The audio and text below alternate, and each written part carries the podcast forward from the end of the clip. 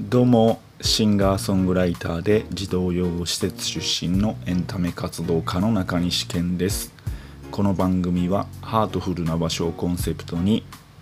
音楽を中心としたエンターテインメントに関するお話。児童養護施設のこと。そして私中西健の日々の気づきパーソナルな部分をお届けいたします。というわけで今回もどうぞよろしくお願いいたします。まあこれを撮っているのが7月24日ということでですね。私事ですけども明日7月25日僕の誕生日でございます。はい今の拍手の音ですよ。というわけで31歳になります。ようやくみそじを超えて超えたと思ったらもう31歳。全く私実感が湧いておりません。子供の頃に見ていた30歳というのはもっと大人のイメージはありましたがまあいざ自分がその立場になってみるとうん果たして大人だと世間的には大人ですけども気持ち的に大人になれてるのだろうかというふうに思っております。中西健です。はい。というわけで今回のテーマ。児童養護施設にどんな人たちがいたの？というテーマでお話ししたいと思います。まあ僕がいつも最初に言っている児童養護施設っていう言葉。まあ長いし硬い名前ですよね。まあいかにも僕個人としましてはもっと柔らかい表現でいいんじゃないかなというふうに思っておりおるんですけども。いつも毎回自分で児童養護施設って書く時も画数が多いしまず漢字6文字でね歴史の本に載ってる建物じゃねえんだからねなんちゃら秒ね 10, 10円に載ってるあの鳳凰堂でしたっけ？そんな感じの建物じゃないんだから。ねもうちょっとポップに分かりやすい名前にできないのかなというふうに僕個人としましてはいつも思っているわけでございますけども。というわけでですねこの児童養護施設という名称を知らない人がねよく知らない人がパッと聞いた時にね思い浮かべるイメージっていうのがねまあ多分ドラマとか漫画とかのイメージが強いんじゃないかなというふうに思います。漫画の主人公が実は施設にいたとかね。親に捨てられた人だとか。ね。何年か前にも芦田愛菜ちゃんがこの手のドラマをやって話題になりましたね。はい。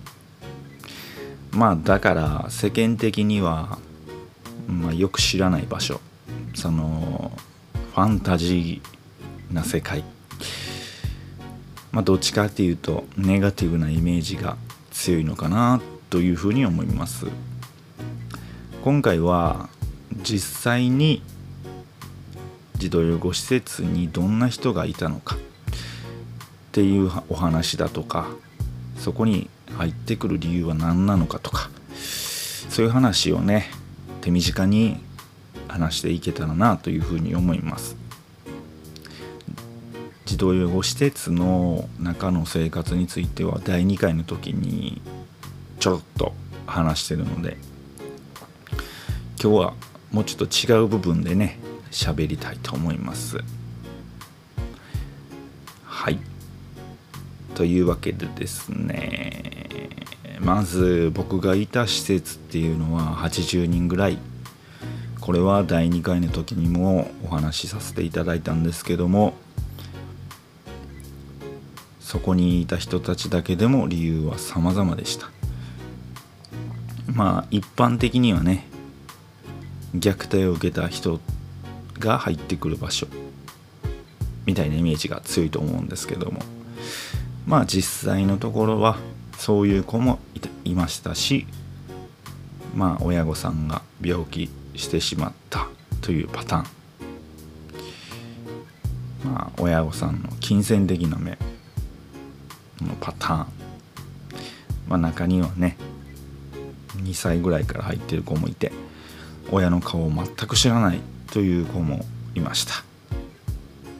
はい。まあそこに来る親御さんも本当に様々でね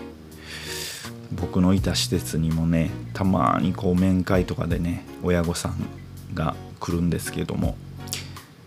まあそこに何でしょうね一回あったのが施設に思いっきり怒鳴り込んでくる親御さんもいました。どういう理由か分かりませんでしたけどもめちゃめちゃ怖かったです。ね。まあでもこういう親御さんたちがいるんだなっていうのはなんとなく心では分かってたんですけども実際子供はというと明確に理由を知らされてないのでまあ多分何かしらでごまかせごまかされてるんでしょうしまあ親からは言ってもわからないんだなというふうに思われてるのかわからないですけどもあんまり子供同士では親の話はしていませんでした。まあ理由としたらそういったところなんでしょうけども。では実際にそこに住んでた人はどんな人たちがいたんだろうという話でございますけども、まあ、これは本当にね多種多様で、まあ、やんちゃな子のやんちゃな子もいればおとなしい子もいる。まあ何かと暴れて暴力に走る人もいたし精神的に不安定な人もいたし